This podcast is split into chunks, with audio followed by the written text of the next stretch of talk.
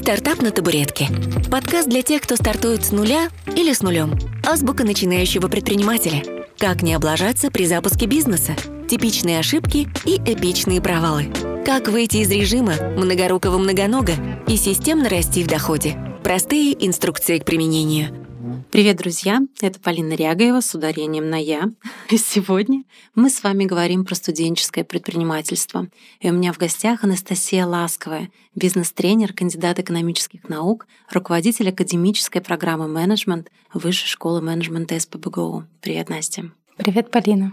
Очень рада, что ты нашла время посетить наш подкаст и поделиться своей историей в первую очередь, потому что очень интересно, что ты сочетаешь и бизнес, и педагогику. Mm-hmm. И очень интересно услышать твою историю, как ты пришла к тому, что образование и бизнес стали твоей страстью. На самом деле неожиданно. И я прекрасно понимаю студентов, которые не могут определиться да, там, в начале обучения, кем они хотят быть. И для меня как-то это дело нашло само меня. То есть я в университете еще там репетиторством занималась, как-то уже тогда у меня стало получаться преподавать, а потом меня позвали в аспирантуру Высшей школы менеджмента. Я не поступила с первого раза, поступила со второго, а на самом деле с третьего, потому что на бакалавриат я тоже туда пыталась поступить, но не получилось. Собственно, и вот теперь я там преподаю, и именно в ВШМ началось мое знакомство с областью бизнеса, предпринимательства — до этого я училась на экономическом, и только после того, как я вот э, попала в УШМ, я поняла, насколько большая разница между экономикой и менеджментом, и насколько классная сфера предпринимательства, потому что у меня вот в окружении не было знакомых, э, кто бы занимался своим бизнесом, кто был бы из этой сферы, не, у кого было подсмотреть. А на самом деле это я сейчас понимаю то, чем я хочу заниматься. Я хочу этому обучать, хочу развивать предпринимательство. Это здорово. Скажи, пожалуйста, как вообще возникла мысль, да, вот э, запустить свой какой-то стартап, свой проект, поскольку я помню свои студенческие годы, когда среди преподавателей практически не было практиков же, да, то есть в основном uh-huh. теоретики, люди, которые долгое время посвятили себя, в принципе, всю жизнь науке, и на, нам все время говорили, идите в поля, практикуйте, нарабатывайте свой опыт, потому что здесь мы вам, вот, к сожалению, кроме теории дать ничего не можем. А ты, будучи да, в аспирантуре, заинтересовалась предпринимательством и запустила, я так понимаю, свой проект. Как это произошло? Проект я запустила уже после. Но э, на самом деле это до сих пор так. То есть большинство действительно преподавателей это специфика академии, теоретики. Но это, наверное, еще специфика менеджмента как области знаний, что там наука да, или теория, она должна подкрепляться практикой. То есть мы даже, когда исследования проводим научные, мы всегда пишем так называемые практические применения. То есть как вот эту теорию, там, эту концепцию можно на практике применить, кому вообще это нужно. Да. И я когда начала вот э, заниматься наукой именно предпринимательством, мы там ездили много на конференции в Америку, в Европу, ну там зародилась, да, вот эта культура э, стартаперская. На самом деле там я увидела, что как-то больше доверия к именно профессорам предпринимательства, да, те, кто преподает бизнес со стороны вот студентов. У нас, когда а, ну вот я начинала тогда да, общаться с, тоже с предпринимателями, у нас есть там взрослые программы Executive MBA. Я видела вот этот вот скепсис, да, что, ну как бы, что ты мне можешь рассказать, ты сам ничего не пробовал в жизни, mm-hmm. пороха не нюхал, тут рассказываешь мне, как надо делать. И я поняла, что мне действительно нужен, наверное, какой-то такой опыт, в первую очередь там для подкрепления тоже своих каких-то знаний, то есть я хотела проверить, действительно ли это работает на практике, и для получения такого, как это называется, eligibility, что ли, в предпринимательской среде, потому что, ну, то есть даже если я говорю то же самое, и ну, я слышала тех, кто говорит то же самое, что говорю я, но они, имея практический опыт, им доверие больше. Это вот, наверное, культурная особенность наша такая, собственно. Так в итоге ты закончила аспирантуру. И что дальше? Я закончила аспирантуру. Я на самом деле никогда не планировала становиться именно профессиональным преподавателем, но как-то меня вот затянуло это. После защиты кандидатской я осталась в ВШМ, и, собственно, когда уже начала преподавать, вот мне захотелось начать что-то свое, чтобы как раз проверять да, то, что я рассказываю студентам на своем бизнесе. И как так получилось, что у меня два проекта одновременно пошли. В одном я, ну, это мой личный проект, а в другом я инвестор. И как-то вот они так одновременно запустились и развиваются потихоньку. Удивительно на самом деле. Расскажи, пожалуйста, вот ты работаешь сейчас со студентами, да? Ты и преподаватель, и предприниматель. А, ну, во-первых, какая реакция у студентов? Что, что там с доверием? Поделись. А, на самом деле вот э, молодому поколению важно очень а, вот эта практичность сейчас. И я это вижу не только на наших студентах. В менеджменте это понятно, да. То есть ты должен то, что ты изучаешь, применять, и это должно быть полезно бизнесу.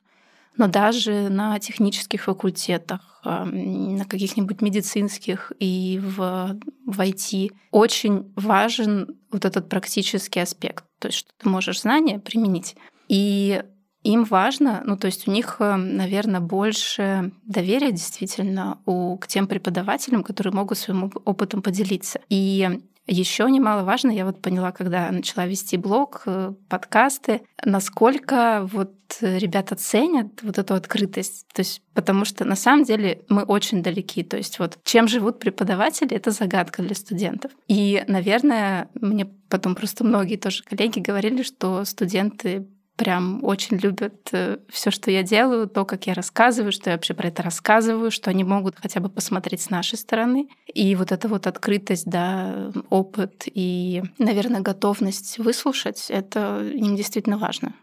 Спасибо, что делишься. И как раз интересен у меня вопрос, а, такой прям зреет а, очень давно. Какой сейчас вообще мотив у студентов да, идти получать высшее образование, когда вокруг действительно очень много доступного, да, доступной информации, курсы, тренинги, достаточно краткосрочные, да, которые обещают э, легкие деньги.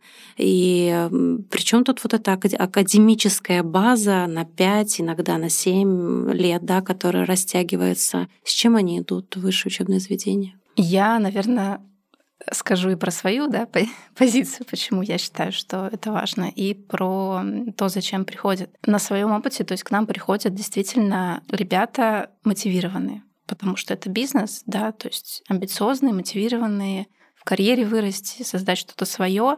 Сообщество вот это, которое формируется за время обучения, оно потом становится вообще самым главным ресурсом, который есть у ребят. И мы стараемся это транслировать, то есть они это знают. И я вот буквально, как этот э, истинный предприниматель, не, провела небольшой каздев перед нашим подкастом.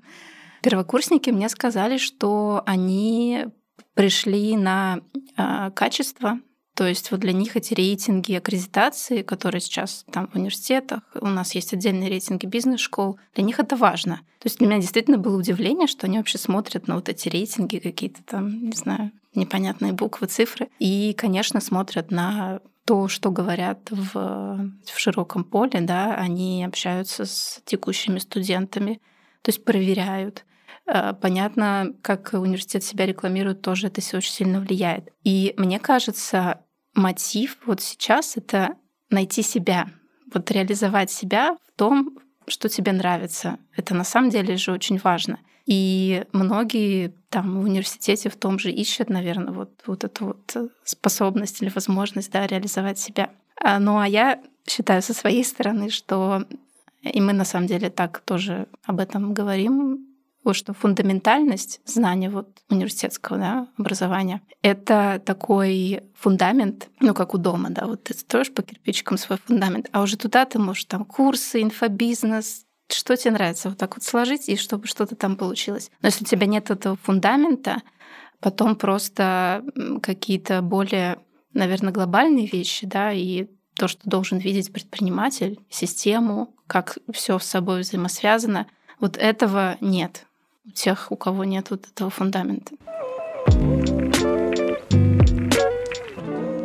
Вот из твоих наблюдений, а почему кто-то стремится скорее свое открыть, да, а кто-то откладывает, сомневается, и вообще что может становиться препятствием а, вот для тех, кто идет работать в найм? И вообще есть ли процентное соотношение да, среди студентов, может быть, исследования какие-то, сколько людей после вашего обучения идут в свое дело, а сколько идут трудоустраиваться в найм? У нас, наверное, больше именно в найм, потому что, опять же, исторически сложилось как-то больше продавать, да, консалтинг, то, что бизнесу нужно и менеджменту. Но у нас все равно есть примеры ребят, которые свое дело открывали и даже какие-то успешные стартапы в Америку переезжали. То есть их мало, но они есть.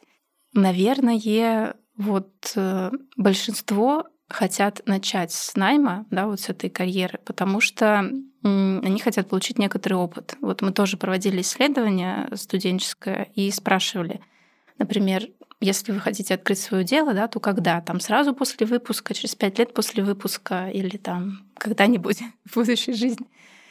И, наверное, 60% отвечали, что через пять лет после выпуска. То есть э, мотивирует это тем, что нужно в конкретной области получить опыт. На самом деле, да, если ты хочешь открыть бизнес, не знаю, там в ритейле, в какой-нибудь э, и в FMCG индустрии, нужно сначала понимать, как это все работает, то есть как там устроены процессы. Это первый фактор. И второй, тоже из исследований, очень сильно влияет такой фактор, как страх провала. И, и это на самом деле культурная особенность. То есть мы смотрим тоже на разные страны, на показатель вот этот э, по разным странам. У нас в России очень высокий процент тех, кто боится провала. Понятно, там система образования в целом сформирована, да, нас не учат э, ошибаться, принимать ошибки. И это останавливает от того, чтобы пробовать. Нас пугают статистикой, что всего 18% бизнесов выживают в первый год, остальные проваливаются. На самом деле это неправда. А, я вот недавно тоже нашла на VC такую прям интересную аналитику стартапов. По-моему, они смотрели на Америку и UK. Сколько на самом деле процент бизнеса, который выживает. И первые три года переживают 70% компаний на минуточку. То есть ну, на самом деле это высокий процент, да. Но тем не менее хорошая стратегия, между прочим, для студентов, да, все-таки пощупать изнутри, э, узнать всю эту кухню, потому что это такая некая безрисковая модель входа в свой бизнес, да, поскольку когда я открывала свои первые магазины, будучи пиарщиком, а у меня было все в порядке с креативом, с рекламными кампаниями, с продвижением, но опыта в ритейле все таки не было и не хватало да, а, понимания, как это изнутри работает, что такое элементарно а, анализ рынка, да, что такое построение фин-модели, операционной модели и угу. вообще с чего все это строится.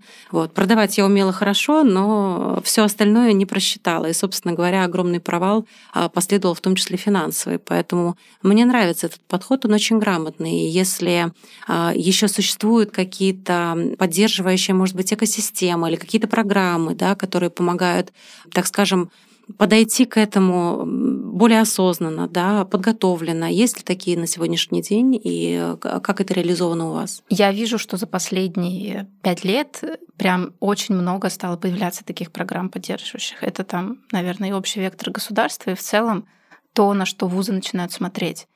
То есть э, там у нас в СПБГУ появился конкурс, который финансируется из эндаумент фонда университета, он называется «Стартап СПБГУ», где как раз вот те проекты, которые с инновационной какой-то составляющей, действительно ребята придумывают новые технологии, то есть там участвуют не только студенты, аспиранты, те, которые изучают что-то новое, они получают финансирование по итогу. То есть там три проекта, по-моему, им дается некая сумма, да, грант на тестирования, да, на какие-то лабораторные исследования.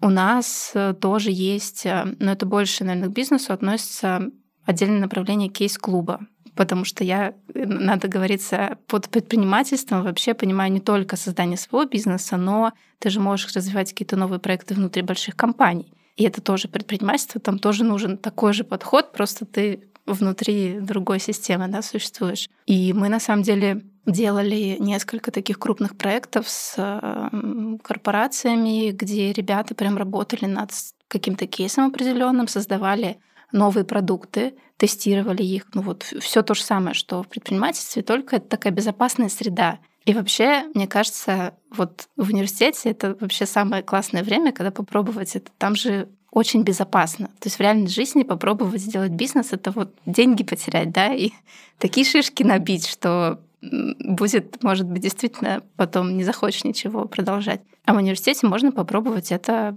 на чужие деньги, безопасно, тебя так сильно там никто не побьет, и наработать вот эту вот способность э, проваливаться, подниматься, пробовать еще раз, пробовать еще раз. Как раз не бояться провала в итоге. Да, да, да. И вот э, сейчас очень активно развивается в университетах такая программа «Стартап как диплом» называется. Угу. Расскажи подробнее, что это из себя представляет. Это возможность э, любому студенту, ну там в разных вузах свои правила, пока нет общих критериев, поскольку это такая пилотная программа, дается возможность студентам написать выпускную работу в виде некого бизнес-плана да, своего продукта, своего стартапа. И во многих университетах прям сделано специально, что это пишут команды междисциплинарные, то есть там есть ограничения. Нельзя, например, чтобы пять маркетологов сели и написали эту работу, да, ну, то есть что там будет, да, кроме маркетинга. То есть есть прям какая-то выборка, да, критерии для того, чтобы прям в команде были разные э, да. участники. Да, потому что даже вот э, мои ребята, там, четвертый курс, э, у них есть идея IT-продукта интересная, то есть они там уже пробовали, тоже советовались, но им не хватает вот этой экспертизы именно программиста, mm-hmm. то есть человека, который бы написал да, вот эту программу, который бы разбирался в анализе данных, как это все работает. То есть вот им нужен как раз э, такой человек из другой области, чтобы он им помог развить эту идею, потому что они понимают рынок, знают, как это все посчитать, но вот mm-hmm. сделать руками не получается. И мне кажется, это, наверное, основное преимущество таких программ, что как раз соединяет э, студентов из разных совершенно областей, потому что, ну вот так в обычной жизни они мало общаются на самом деле. Вот разные факультеты университета, к сожалению, как-то мало пересекаются. А вот в таких проектах, там, в конкурсах стартапов, они могут вместе что-то создавать и потом продолжать этот бизнес делать. Ну, то есть при желании студенты могут найти, да, и экосистему, поддерживающую среду, и дополнительные программы, и повзаимодействовать с действующими предпринимателями, да, эти программы. Насколько они вообще доступны? Поделись этим. Я бы сказала, что все зависит от людей, потому что если в конкретном вузе, там, на факультете есть инициативные да, преподаватели, которые готовы это развивать, то они, конечно, будут э, и создавать среду. Не знаю, мы там все время приглашаем каких-то предпринимателей, вот прочитать какие-то гостевые лекции, рассказать о своем опыте, может быть, помочь в качестве совета, менторства. И, конечно, должны быть такие драйверы, люди, которые будут это все двигать. Но вот на счастье я вижу, что в таких самых, наверное, передовых университетах они есть. И они как раз развивают вот эти программы «Стартап как диплом», какие-нибудь инновационные тоже проекты, продукты.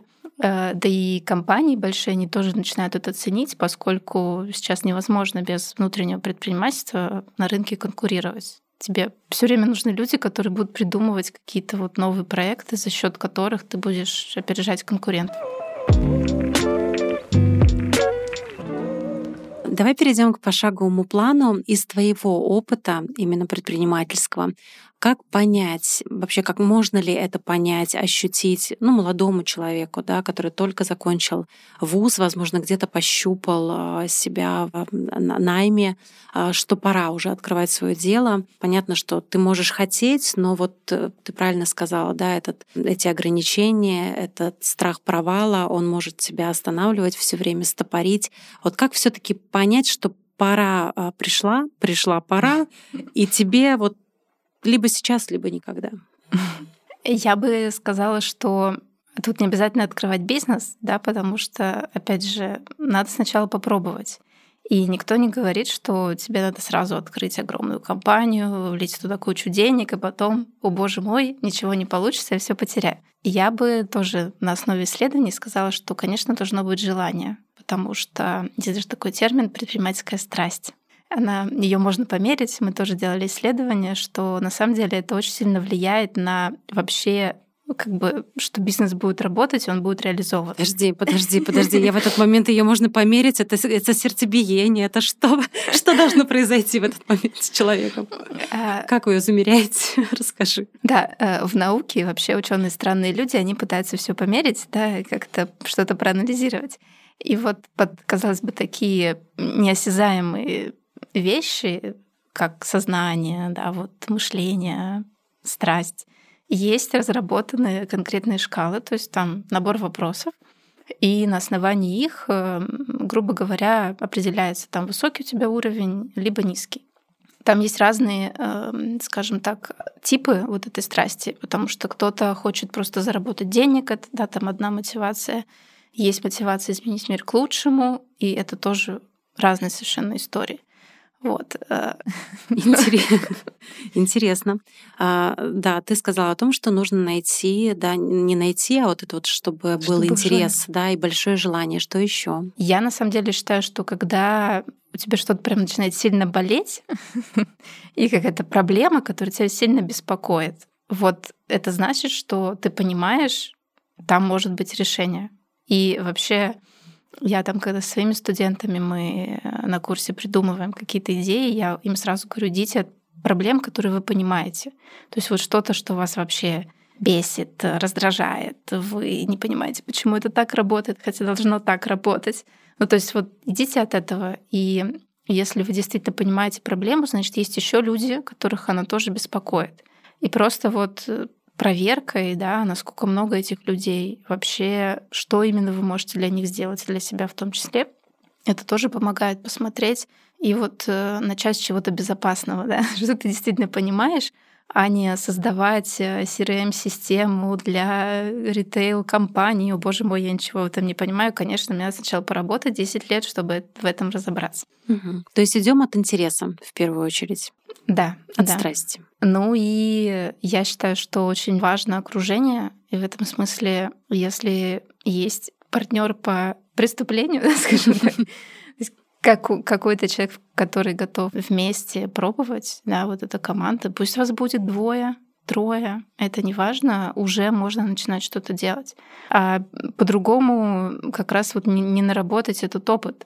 Я вообще считаю, что главное качество предпринимателя — это упорство. Я его так называю. Я сама, да, вот упорно поступила с третьего раза. Не упорно стала доцентом. У меня еще есть такие примеры. Но на самом деле, когда ты вот э, со страстью продолжаешь что-то делать, да, пытаться и даже после каких-то ошибок, провалов пытаться дальше, то в конце концов э, получится что-то очень классное, может быть, даже и большое. Настя, а если есть интерес, есть страсть, но нет денег, ноль рублей, что делать? Куда бежать? Какие-то инвестиции, кредиты? Как ты к этому относишься? Вообще, это тоже такое заблуждение, наверное, да, вот у нас даже есть такой отдельный раздел «Мифы о предпринимательстве». И почему-то все думают, что нужны деньги, а, причем очень большие деньги. На самом деле, вот э, в стартаперском мире, назовем его так, большие инвестиции даже считаются злом, скорее, а не помощник на первых этапах. Потому что я просто видела это на, своих примерах, когда основатели, вот буквально у них там, пусть будет даже год, да, их идеи бизнесу, им дают большие деньги, большие инвестиции. Что они делают? Офис в центре Петербурга. Диванчик для посетителей. Да, вывеска. Кофемашины, там, не знаю, макбуки всем раздать. Вот я прям просто это цитирую человека, который это говорил. Ну и в итоге эти деньги, они вообще не на то тратятся. А на самом деле, когда у тебя нету денег, да, вот знаменитая книжка Игоря Мана «Маркетинг без бюджета», ты найдешь такие способы вообще вот протестировать идею, продать свой продукт, вообще понять, да, нужно это или нет, что потом тебе, не знаю, все, все деньги мира достанутся в итоге. Вот. Но на самом деле есть достаточно тоже много программ там и конкурсов, как я сказала, за последние, наверное, лет пять это начало развиваться очень активно. А у нас там куча фондов, какие-то гранты для молодежи. У нас даже есть центр он называется ЦРПП, поддержки предпринимательства, где вообще любой может бесплатно получить юридическую консультацию, там э, какие-то помочь подготовить э, презентацию для инвестора. Ну, то есть возможностей очень много. Просто... Более того, есть же гранты поддержки да, малого предпринимательства. Мы в свое время, когда открывали ивент-компанию, нам нужно было закупить баллоны гелевые и шары для оформления детских праздников. И мы реально подали на грант, выиграли 400 тысяч рублей. На эти 400 тысяч рублей умудрились даже купить автомобиль, а, такой каблучок Форд у нас был, а, в котором мы возили все это оборудование для мероприятий, эти гелевые баллоны, эти шары прекрасно. Ну, то есть возможности действительно есть, их а, много, и не обязательно сразу действительно закладывать свои какие-то деньги большие, да, либо брать кредиты. Mm-hmm постараться без рискового как-то, да, все это. А еще замечательный инструмент э, называется 3F Friends, Family and Fools. Друзья, семья и дураки. Ну, в кавычках, да. Это вот как раз те люди, которые изначально дают э, тебе хоть даже, не знаю, 100 тысяч, 200 тысяч э, на какое-то Donation тестирование такой. идеи, да. Ну, то есть они верят в то, что ты можешь это сделать, и в этот момент даже какая-то такая большая ответственность, что ли, ты не можешь подвести их. Своих Есть друзей. еще краундфандинговые, да, вот эти платформы, где ты можешь э, денежку попросить на какую-то свою классную идею, и люди э, для меня было открытием, что люди с удовольствием дают, дают, да, и инвестируют в какие-то совершенно иногда сумасшедшие идеи, а, и это работает, да. То есть возможностей много, главное вокруг себя, да, покрутиться и их увидеть. А, расскажи, пожалуйста, возможно, ты можешь э, с точки зрения именно предпринимателя да, дать какой-то совет тем, кто только начинает свой путь. Что еще помимо интереса, страсти, а, вот какие-то несколько шагов, а, такие must-have для того, чтобы начать? Опять же, все на науке основываясь, да, я просто фанат подхода Lean Startup, и я сама так делала.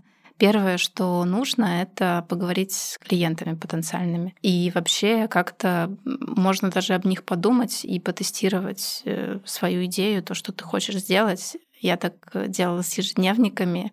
Э, я, мне вообще все нравилось, каждый дизайн. Я не могла выбрать. Я прям спросила свою аудиторию, своих подписчиков, помогите мне выбрать то, что вам будет удобно. Вот как вы думаете, такой дизайн или такой? Они там голосовали. Я в итоге сделала такой вариант, который они предложили. И на самом деле это даже упрощает жизнь. Ну, то есть ты, что называется, сосоздаешь продукт совместно с будущими клиентами, и это повышает и лояльность, и люди видят, что ты действительно, тебе не все равно, ты хочешь сделать продукт удобный, который, которым они будут пользоваться — и они потом остаются очень надолго. Вот эти вот первые клиенты, да, с которыми ты совместно что-то попытался создать. Я тебя благодарю. Это на самом деле очень ценный совет, поскольку мы тоже обложку этого подкаста выбирали все вместе, всем миром. И я считаю, что был сделан правильный выбор. Поэтому на самом деле для меня, я думаю, ты согласишься, на первом этапе важно понимать, что ты не один что вокруг тебя есть единомышленники, есть люди, которым не все равно, которые тебя поддерживают, друзья, близкие, да кто угодно. И главное верить да, в то, что ты действительно хочешь заниматься этим делом и видеть э, в этом смысл. Правда? Да. Да. Ведь у каждого бизнеса да, должна быть все-таки какая-то глубокая миссия своего владельца. Мы же не только ради денег, да, в это во все идем в сложный путь под названием предпринимательство. Настя, я благодарю тебя за то, что ты выделила, нашла время в своем плотном графике для того, чтобы прийти, поучаствовать в записи этого подкаста. Удачи тебе, твоим бизнес-проектам и, конечно же, твоей э, серьезной образовательной деятельности. Спасибо большое. Благодарю. Друзья, ну а мы с вами увидимся в следующем, увидимся и услышимся в следующих эфирах. А, поделитесь в комментариях в нашем телеграм-канале, что сегодня вам было полезно, и подписывайтесь, а, чтобы не пропустить новые выпуски. Внизу под этим подкастом будет телеграм-канал Анастасии. Она с удовольствием также поотвечает на ваши вопросы, если они у вас возникнут после эфира. Пока-пока. До встречи в следующих выпусках. Всем пока. thank you